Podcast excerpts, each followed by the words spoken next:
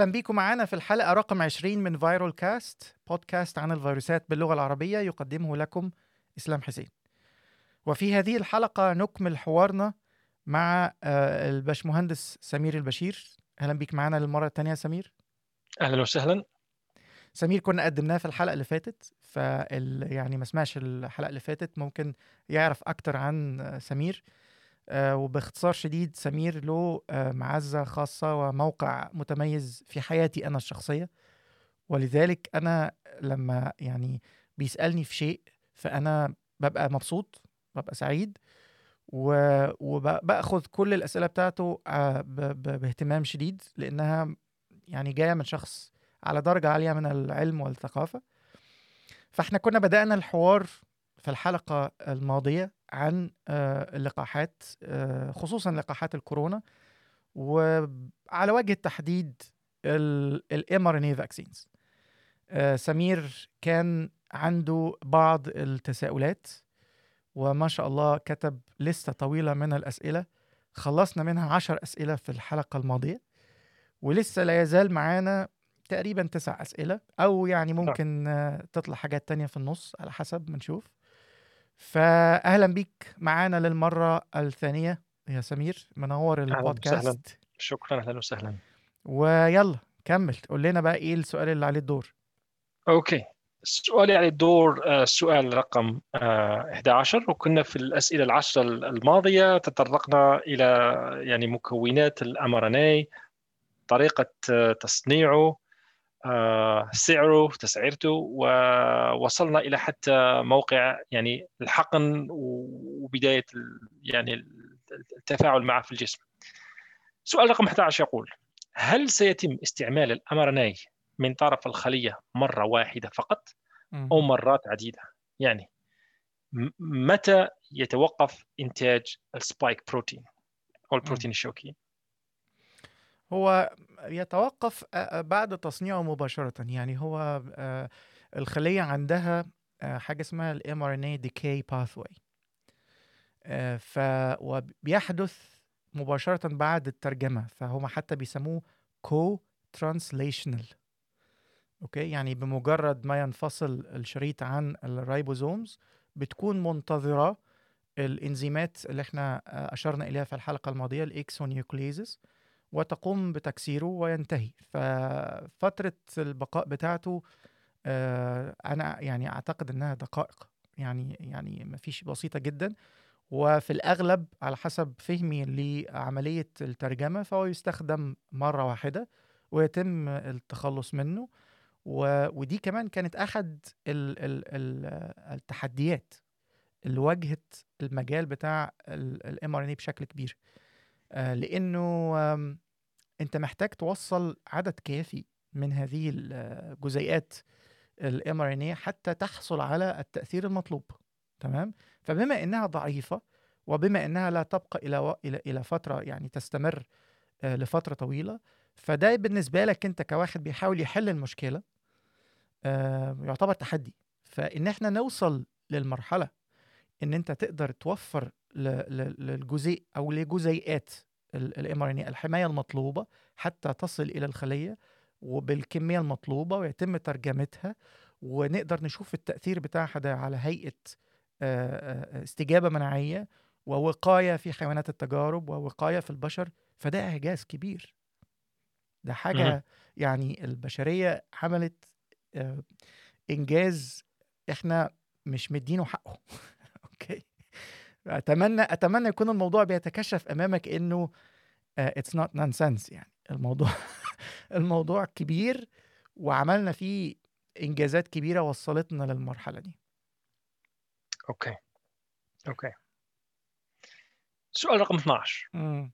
ماذا يحصل لمادة الأم بعد توقف إنتاج spike protein؟ أنت لمحت أن فيه يعني آه عمليات داخل الخلية تقوم بتكسيره، بعد التكسير إلى ال- إلى المكونات الجزئية مم. الأساسية يهضم، يلقى خارجا، يذوب، يختفي، يعاد تدويره يعاد تدويره. you will be recycled آه، لأنه المكونات بتاعته بتدخل في آه، آه، تكوين المزيد من ال- آه، الأحماض النووية فوانس انه بيتفكك إلى مكوناته الأساسية الكيميائية الوحدات الكيميائية الأساسية المكونة له ممكن. يعاد استخدامه مرة أخرى لأنه جزء أصيل من مكونات الخلية فما فيش أي يعني أنت مش مش مدي للخلية حاجة غريبة عن مكوناتها الكيميائية وتركيبها الكيميائي مفهوم مفهوم آه في الوقت الحالي وصلنا إلى إلى أن السبايك بروتين أنتج مم. والسؤال 13 يقول أن فهمنا أن ال spike protein يخرج خارج الخلية ويبقى على سطحها وهنا يتعرف عليه جهاز المناعة البشري. حتى ينتج الأجسام المضادة لها وللفيروس. كيف يتم هذا التعرف؟ وهل ينجر عنه هجوم جهاز المناعة على الخلايا التي أنتجت وعرضت ال spike protein على سطحها؟ وما مصير هذه الخلايا في حالة الهجوم عليها؟ إن كانت خلايا خارج العضلة. تكلمنا في في الحصة اللي فاتت هل تبقى في العضلة ولا لا. وهذا كان تخوفي.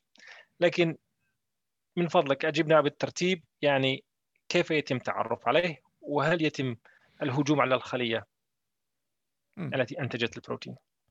طيب إحنا متهيألي أشرنا يعني لل- للتفاصيل دي آه، في الحلقة الماضية ولكن نقول تاني مفيش مشكلة. إحنا قلنا إنه ال mRNA يدخل إلى داخل الخلية عن طريق الحقن آه،. في العضل والغلاف الدهني بيساعد ال mRNA على التسلل إلى داخل الخلية ثم يقابل ال ribosomes تنتج البروتين آه، هناك طريقتين لتحفيز أو لتنبيه يمكن تنبيه يمكن أفضل ال- ال- ال- الخلايا المناعية الطريقة الأولى عن طريق إنه البروتين ده يخرج أو آه، جزء من ال- ال- الميكانيزم المسؤول عن آه، أخذ عينة من المكونات البروتينات اللي داخل الخلية يأخذ هذه العينة ويخرج بها إلى السطح الخارجي أو إنه الخلية نفسها آه، تموت أثناء عملية ال wear and tear اللي بيحصل بشكل طبيعي اللي هو الإحلال آه، للخلايا اللي بت بتموت. جسمنا بي بي آه، بيحصل فيه آه، عدد كبير جدا من الخلايا بتموت كل يوم وبيتم احلالها عن طريق خلايا جديدة. آه، فجزء من المكونات دي البروتينات دي ممكن يخرج إلى خارج الخلية وفي جسمنا في كل الأنسجة بتاعة الجسم هناك آه، خلايا مناعية تجوب شرقا وغربا وتبحث مهمتها البحث عن أي شيء غريب. فحينما تلتقط هذا البروتين هي بقى بتاخده اللي هي الخلية اللي بنسميها ال antigen presenting cells هي اللي هي بتبدأ تاخده وتروح تتكلم مع جهاز المناعة okay؟ فبتروح تقول لهم إنه أنا معايا حاجة غريبة عن تركيب الجسم والمفروض إن إحنا نبدأ نتفاعل ضدها ونبدأ ننتج ما يعرف بالأجسام المضادة اللي هي ال antibodies okay؟ لكن لي- ليس من ليس من المتوقع أن يهاجم جهاز المناعة الخلية التي أنتجت.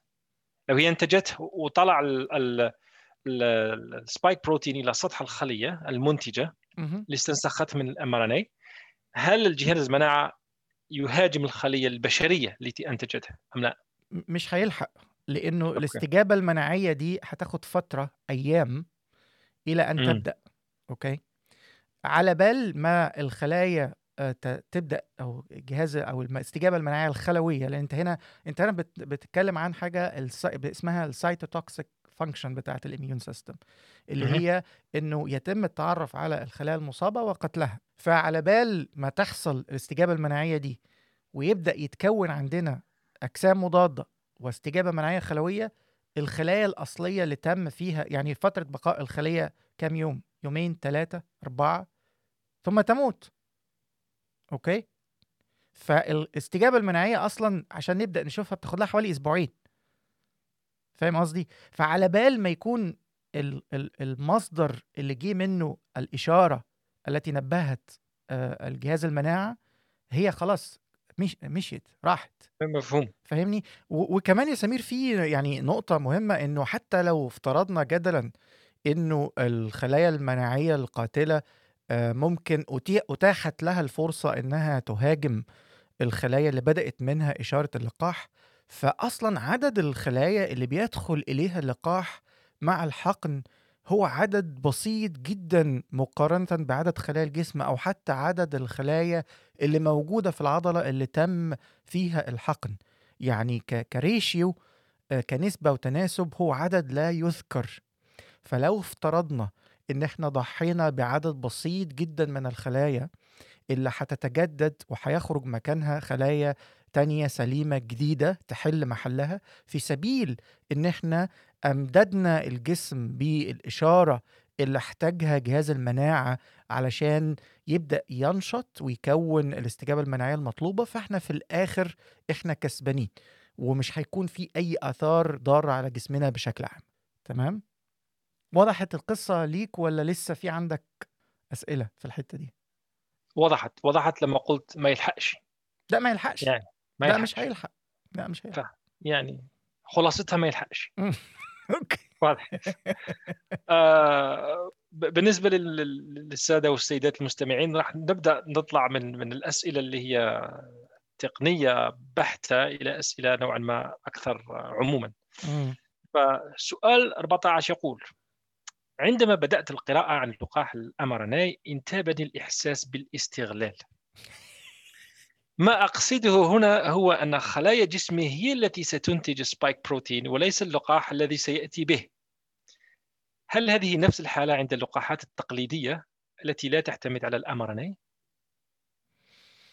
ده بقى سؤال فلسفي مش؟ يعني هل هل هل دائما تعتمد اللقاحات كل اللقاحات على أن الجسم الإنسان والخلية البشرية هي التي ستنتج ما سيتعرف عليه جهاز المناعة البشري يعني استغلال تام.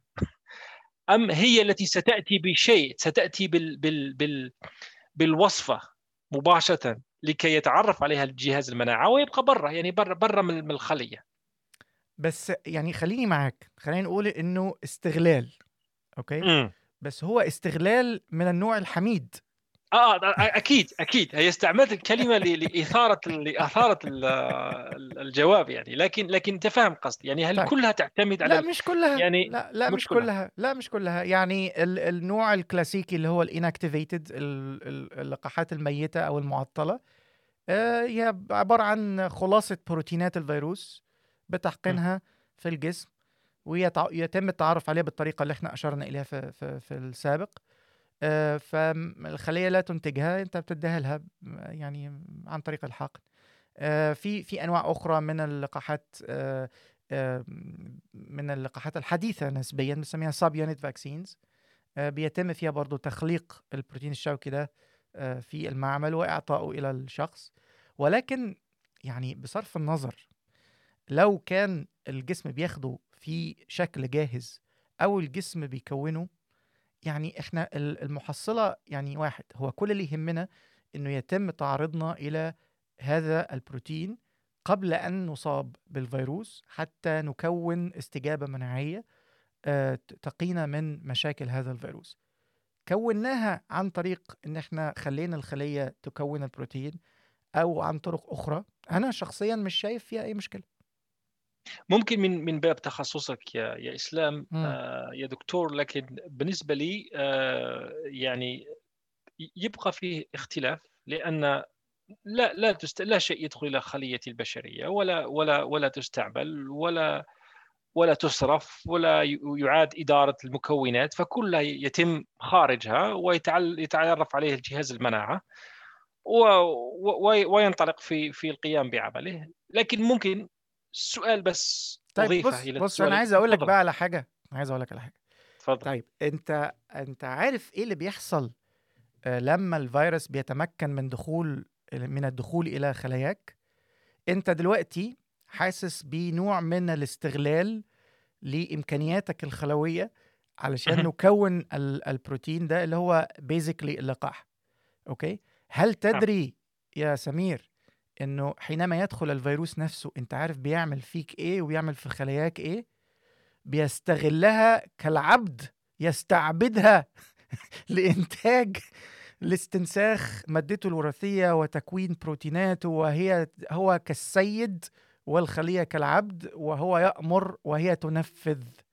okay؟ فأنت تحاول أن تتفادى سيناريو نعرض فيه الخلية إلى مادة وراثية تكون بروتين واحد ولكن عندك ما عندكش أي مشكلة إنه الفيروس ذات نفسه يدخل ويعمل فينا كل المساخر دي؟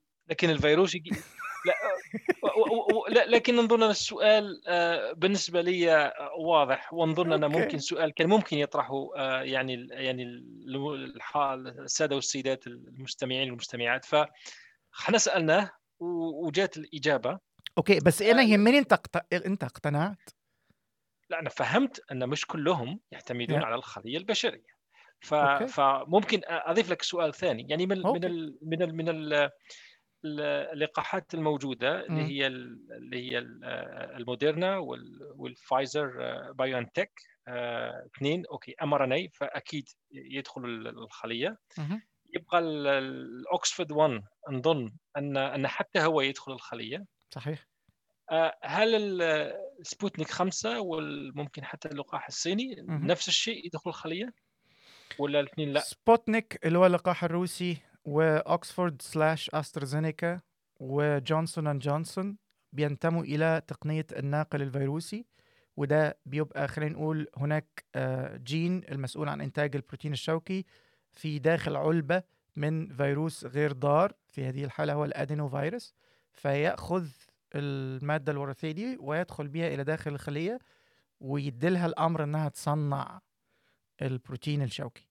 اللقاحات الصينية بتنتمي إلى تقنية كلاسيكية أقدم بكثير اللي هي اللقاحات ال inactivated وفي هذه الحالة آه، إحنا بننمي الفيروس بكميات كبيرة ونموته آه، وبعدين بعد كده نحقنه آه، داخل الجسم. وضحت؟ okay. وضحت. okay. وضحت آه سؤال عام ثاني. سؤال رقم 15 قول. عدد الأعراض الجانبية مهم. للتلقيح كالحمى والألم العضلي والأعراض الأخرى المتوقعة في الجهاز التنفسي؟ هل هناك أعراض أخرى خطيرة تم توثيقها جراء التلقيح ضد الكوفيد 19 آه، وضد أمراض أخرى. وما تردد هذه الأعراض؟ تمام. ده سؤال مهم قوي أثناء التجارب السريرية آه، بيتم تسجيل كل ال side effects أو الآثار الجانبية التي تحدث آه، عن اللقاح أو بسبب اللقاح. آه، والآثار الجانبية دي خلينا نقول إنها ليست آه، طالما في حدود في بعض الحدود طالما في حدود المايلد والمودريت يعني كلها طالما كانت آثار جانبية طفيفة فهي شيء آه، ما يقلقش. يعني شيء لا يثير القلق لإنها آه، أنت نفسك لما بتروح تاخد تطعيم بعيد عن كورونا خالص يعني لو آه، حتى الولاد ربنا يخليه لو رحت خدوا التطعيم بيرجع تحس إنه يقول لك أنا يشتكي شوية ممكن المكان بتاع الحقن يكون فيه reaction كده فيه التهاب ومحمر وكده. فال ال ال ال ده بيقول لنا إنه جهاز المناعة بدأ يشتغل. okay? ده بيقول لنا إنه اللقاح ده شغال إنه في فعلا استجابة مناعية بتحدث. okay? فأنت سؤالك عن هل هناك حدثت أي مشاكل في خارج نطاق ال side effects المتعارف عليها من اللقاحات؟ صح كده؟ نعم صح. okay. آه، أغلبية كل الحاجات اللي اللي أنا أشرت إليها كلها تقع في نطاق ال mild وال moderate اللي هي ال side effects أو الآثار الجانبية الطفيفة فيما عدا حاجة واحدة بس تم رصدها عند بعض الناس okay? اللي هو الناس اللي عندها حساسية مفرطة okay. ال ال ال في تم رصد مع بداية حتى اللقاح بداية آه، تطعيم الناس في ال UK في المملكة المتحدة. تاني يوم على طول لقوا إنه في في ناس بدأت يظهر عليها أو كانوا كانوا ممرضتين على وجه التحديد وكان عندهم تاريخ طويل من الحساسية الم- المفرطة okay? فبدأنا نفهم إنه في نوع من الناس قد يتفاعل مع اللقاح بطريقه فيها نوع من الحساسية. حلو كده؟ آه، آه، بس بس هنا يهمنا نقطتين. هل الموضوع ده بيحصل مع كل الناس؟ هل الموضوع ده بيحصل ب frequency أو بيحصل بتكرار عالي بين الناس ولا لأ؟ okay. فاولا مش عند كل الناس وأغلبية الحالات التي حدثت كانت عند ناس عندهم تاريخ من الحساسية.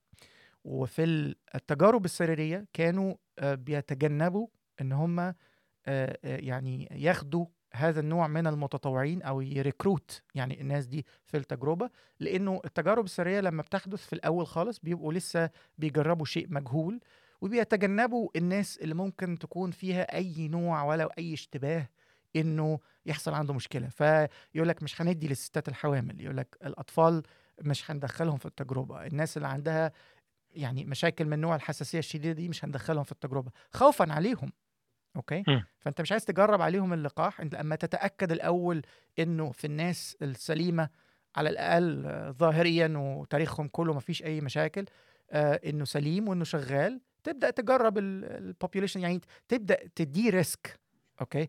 تدريجيا okay? اختبار اللقاحات بيتم بطريقة systematic يتم فيها اختيار ال ال الناس الأقل عرضة لأي مشاكل من اللقاح. وعلشان كده ما ظهرتش بشكل كبير أثناء التجربة okay? ولكن يهمنا بقى هنا ال frequency يهمنا هل بتحصل مثلا واحد في كل عشر أشخاص بياخدوا التطعيم ولا واحد في كل مية ولا واحد في كل ألف؟ آخر دراسة خرجت عن لقاح موديرنا اللي هم دلوقتي تابعوه من بداية التطعيم في شهر ديسمبر حتى يومنا هذا الدراسة خرجت أعتقد امبارح أو أول امبارح آه قالت إنه آه ال frequency واحد في كل 400 ألف. م. okay? وده يعتبر آه مقبول جدا.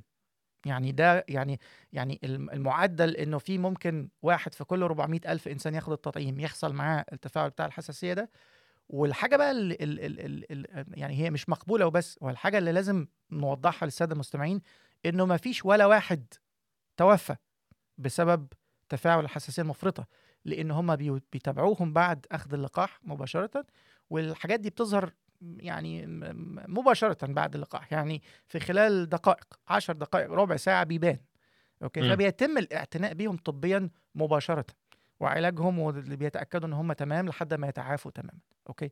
فكل الحاجات اللي ظهرت معانا وإحنا دلوقتي وصلنا لكام واحد خد التطعيم؟ وصلنا يمكن 40 مليون تقريبا.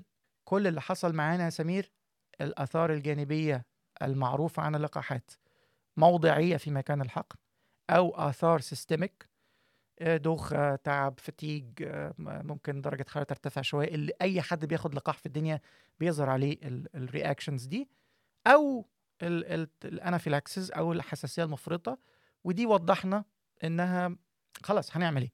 ودلوقتي بيحاولوا يفسروا هو جاية منين الحساسية دي.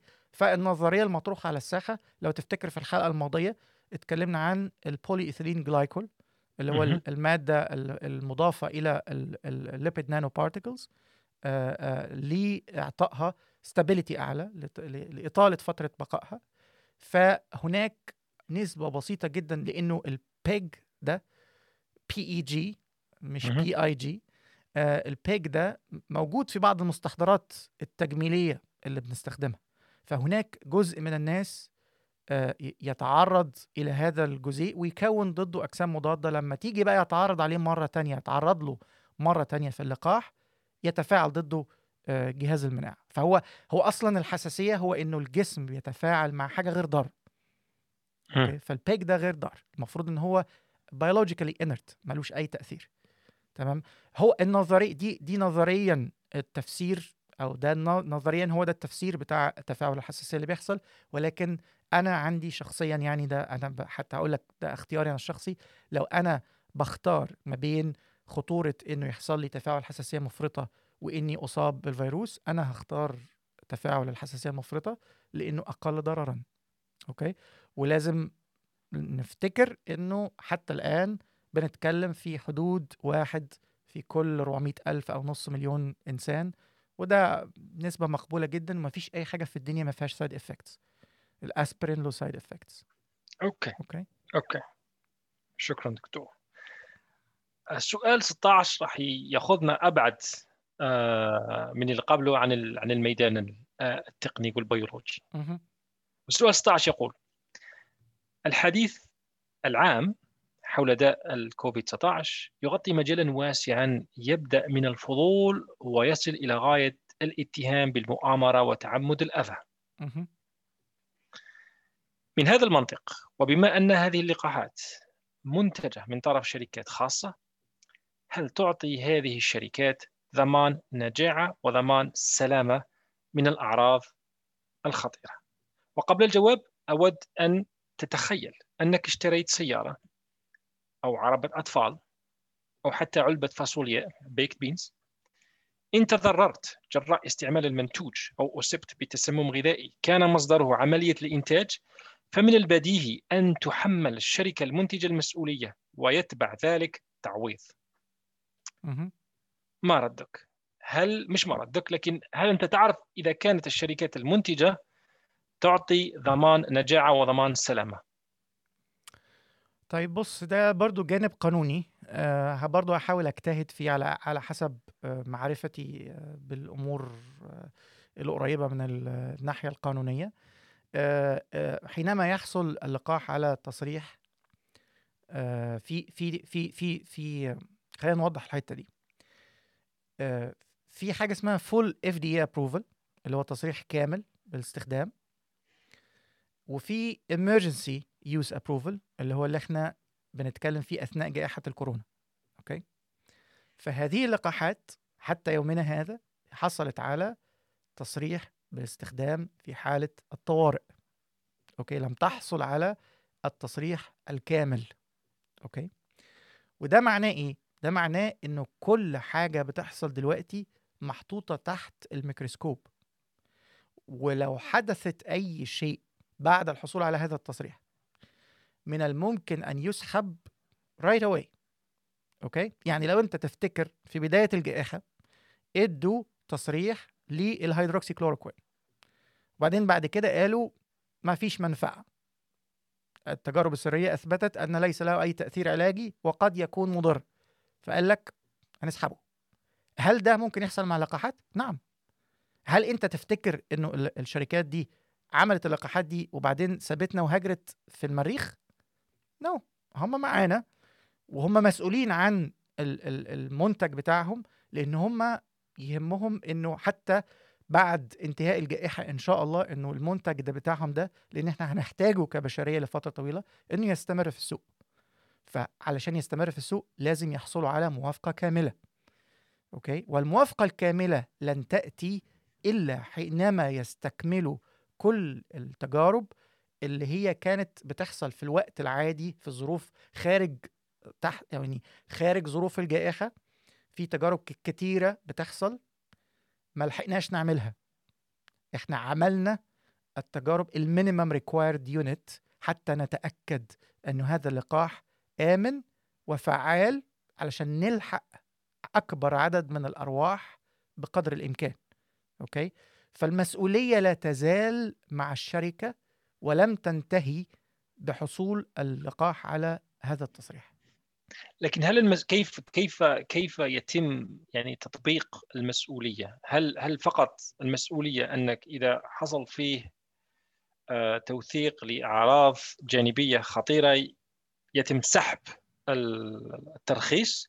أو هل يكون فيه يعني طلب بالتعويض آه، آه، أمور قضائية؟ أوكي أوكي. ما هو الأمور القضائية وال... وال... والتفاصيل دي بتختلف من دولة إلى أخرى. okay؟ أمريكا مثلا البلد اللي أنا عايش فيها عندها system تقدر أنت من خلاله ت report أو تبلغ عن مشكلة حصلت ليك. آه، لو أنت اخذت لقاح ولا قدر الله حصلت مشكلة فأنت ممكن تروح تبلغ عن هذه المشكلة وسيتم التحقق منها. okay؟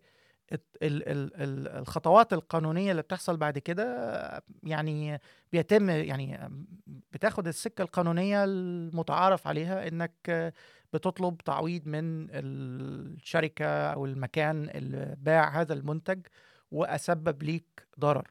بس هو الموضوع يا سمير آه، الواقع اللي إحنا عايشين فيه آه، آه، في حاجة أهم من كده بكتير. إنه إحنا العالم كله منتبه إلى أي هفوة بتحصل في الوقت الحالي. لو واحد في أي مكان اشتكى من أي شيء هنعرف. okay؟ وال FDA والهيئات اللي منحت التصريح التصاريح دي مراقبة كل حاجة لأنها مسؤولية عليهم تقع على عاتقهم. حينما يعطي التصريح هو بيعطي التصريح بناء على إنه فحص بعض ال- البيانات اللي جات له. وحتى لو أنت حبيت تقاضيه هو بيقول لك يعني اوريك يعني أنا أنا هوريك أنا خرجت بهذه الموافقة بناء على إيه. لكن ده مش معناه يعني أنا أفترض إنه أسوأ السيناريوهات لا قدر الله حاجة حصلت ما كناش على علم بيها أثناء التجارب السريرية هيتم سحب هذا المنتج ويتم سحب التصريح منه وبعد كده الأمور القضائية والقانونية تاخد مجراها أنا يعني ما أقدرش أفتي فيها. بس. مفهوم يا دكتور. يعني من من من باب الموازاة فنعطيك مثال. فالسؤال هذا لم يكن موجه ب- ب- بصفة التحديد لل mRNA vaccine ولا أي vaccine الكورونا لكن يعني بشكل بشكل عام. من باب الموازاة مهم. آه، مثلا هنا في هولندا القانون يقول أن إذا كان فيه آه، شركة مثلا مصنع تكرير البترول ففيه بعض ال- ال- المناصب آه، مناصب قانونية. يعني أنت تشتغل الشركة لكن إذا حصل شيء حصل انفجار حصل تسرب آه، أنت مسؤول أمام القضاء. وليس غيرك. يعني في بعض يعني اوتوماتيك يحصل شيء يحقق معك القضاء. ليس سحب الرخصة وليس وليس لا، عقوبة جنائية. ف- فبس باش أنا لا أريد إجابة على هذا لكن هذا باش نعطيك شكل الموازاة. فإذا قلت كل الناس تراقب آه، في الوقت الحالي الكورونا والترخيص الإمرجنسي فسؤالي كان كان كان أعم من ذلك. أن هل الناس ممكن تروح للسجن؟ يعني باش يحس أن في باب من المسؤولية يعني أكبر مما هو فقط مالي أو ترخيص سحب رخصة. بالتأكيد يا سمير. وأنا على حد علمي زي ما قلت لك في system في okay. أمريكا ل- ل- لمتابعة الأمور دي من الناحية القانونية. okay. سؤال 17 ي- ي- ي- ي- يتبع سؤال 16 مهم. لكن أنت لمحت أن ممكن اختلاف ال- الإجراءات القانونية يختلف من بلد لآخر مهم. فالسؤال 17 يقول وهذا السؤال إجابته مش صحيح أو خطأ يعني رأيك بس رأيك كاختصاصي وكعضو عضو من المجتمع أوكي إن لم تقدم الشركات المنتجة للقاح ضمانات هل يكون من الأخلاقي إجبار الناس على أخذ اللقاح؟ سؤال رقم واحد. سؤال ألف. باء وإن سحب خيار عدم أخذ اللقاح يعني ما فيش فرصة أنك لم لا تأخذ اللقاح لازم تأخذ اللقاح. فهل من الأخلاقي عدم منح الناس اختيار أي لقاح سيأخذون؟ بما أنه هناك عدد من اللقاحات أنتجت بطرق مختلفة ومن شركات ودول مختلفة. ما رأيك؟ أوكي. أم... طيب هل من الأخلاقي إنه آه، نجبر الناس على أخذ اللقاح؟ أنت هنا بتسألني عن رأيي. آه نعم. أنا في مكان عملي آه لما يتوفر لنا اللقاح هنطلب من كل العاملين في المكان إن هم ياخدوه. okay؟ وإن- وإن رفضوا؟ آه ما أعرفش. آه مش مش مش مسؤوليتي. آه هتقع الموضوع في هتدخل في آه منطقة أعلى من آه سلطاتي. okay مم. ف.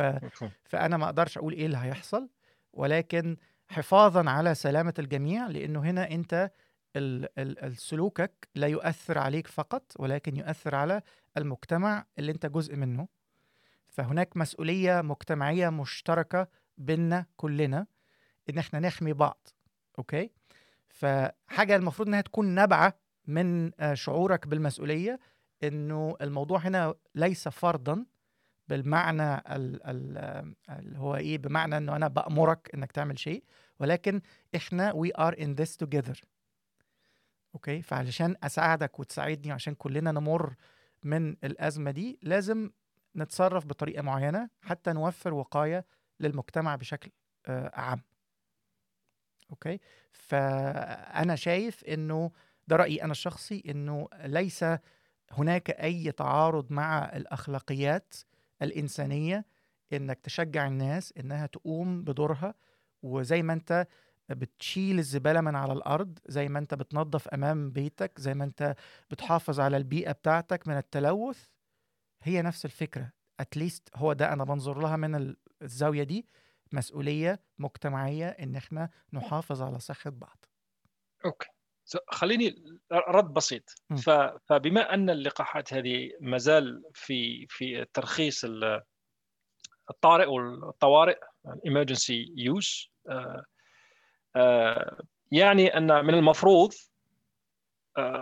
استعمال وفحص ومتابعة اللقاح ممكن تأخذ 15 سنوات 15 سنة مش عارف.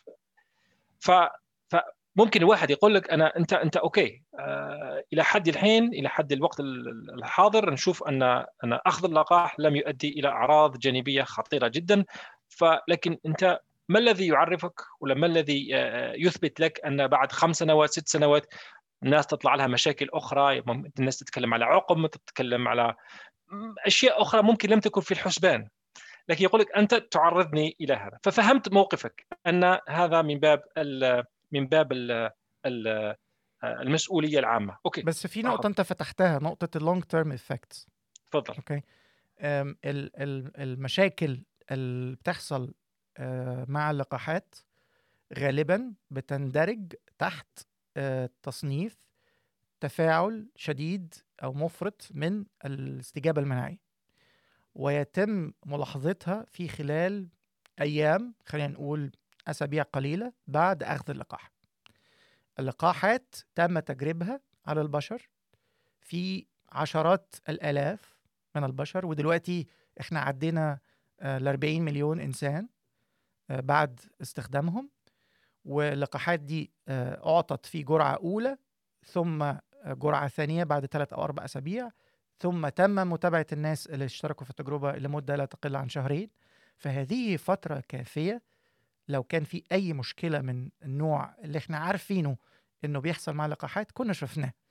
فكرة إنه يكون في long term effect أنا أعتقد إنها مبالغ فيها جدا وأنا أعتقد إنها غير حقيقية ويعني هي بس إيه مختلقة لل للتشكيك في فايدة اللقاح. إن هو يقول لك يعمل لك ال argument بتاعت وأنا مش عرفني إيه اللي هيحصل بعد 10 سنين. لأ okay أنت عايز تستنى 10 سنين حبيبي استنى. بس هو الموضوع مش كده. ولكن ممكن يقول لك أنا ما خلتنيش أستنى. لأن تقول لي لو لو تريد مزاولة نشاطك المهني فلازم تلقح. إذا ممكن إذا تريد أن تسافر لازم تلقح فما أعطيتنيش الخيار. فخلينا أنت عارف أنا عارف أنت تريد الإجابة لكن في تدرج في الأسئلة لو سمحت. آه يعني نقول نقول نقول نقول نقول خلاص. نقول اتفقنا أن التلقيح حتمي. فكما قلت إن سحب خيار عدم اللقاح فهل من الاخلاقي عدم منحهم اختيار؟ فمثلا آه، تخيل شركتك ف يعني في يوم ما تقول آه، أعزائي العمال آه، زميلاتي زملائي لازم نلقحكم يقول لك لا. إذا لقحنا باللغة أي أي لقاح راح تلقحنا به تقول لهم لقاح ألف. يقول لك لا أنا أنا بما أنا في ألف باء س ج أنا عاوز جيم. تقول له إيه؟ لا أخذ ألف لأنه هو المفروض موجود. هنا هنا أنا أعطاك أعطاك حل ثاني. هل راح يعني تلتقي في الوسط. أنت أنت طلبت شيء هو طلب شيء ثاني. هل ممكن تتفقوا في الوسط؟ okay بس هو الاختيار بتاع اللقاح الموظف أو رب العمل ملوش دخل فيه. okay؟ الموضوع ده هيكون بينك وبين الطبيب بتاعك. يعني أنت مش هتاخد اللقاح في مكان عملك. أنت هتروح تاخد اللقاح في عند ال general practitioner أو طبيب. العائلة آه، واختيار اللقاح ده قرار بينك وبين الطبيب بتاعك آه، طالما أنت آه، أثبتت لمكان العمل إن أنت أخدت اللقاح فهو مش هيقول لك أنت أخدت ألف ولا باء ولا جيم. فده حريتك الشخصية وده قرارك مع الطبيب بتاعك بالتداول والتشاور معاه. ولو عندك أفضلية أو تفضل أحد أنواع اللقاحات هذا قرار يعني مناقشة بينك وبين الدكتور. أكيد أنا شايف أنا شايف بالنسبة لنفسي مثلا لو أقول لنفترض أنا أنا أنا يعني من سمعي وفهمي مثلا نقول أنا أنا مرتاح للقاح الصيني لأنه تقليدي وعادي ويعني لقحت من قبل من لقاحات مشابهة فعادي. آه، أروح هنا للمستوصف ولا المستشفى يقول لي لا أنا غير موجود إحنا لم نستورد اللقاح الصيني لا نتعامل مع اللقاح الصيني بس اللقاح ألف وباء. فانا أقول أنا عاوز الصيني هيبقى لي مشكل فكإنسان كإنسان آه، ذو نوع من الحرية ونوع من التعامل مع الموقف وإحساس بالمسؤولية أقول أوكي حاضر أتلقح لكن أنا عاوز اللقاح الفلاني. يقول لا غير موجود فيبقى علي مشكل okay. فهذا ممكن يعني أنت برضو دي برضو فيها يعني أنت okay. آه، هندخل في جدلية بيزنطية. ممكن انت عايز ممكن. أنت عايز اللقاح الصيني واللقاح الصيني مش متوفر في المكان اللي أنت فيه فده شيء خارج عن إرادتك.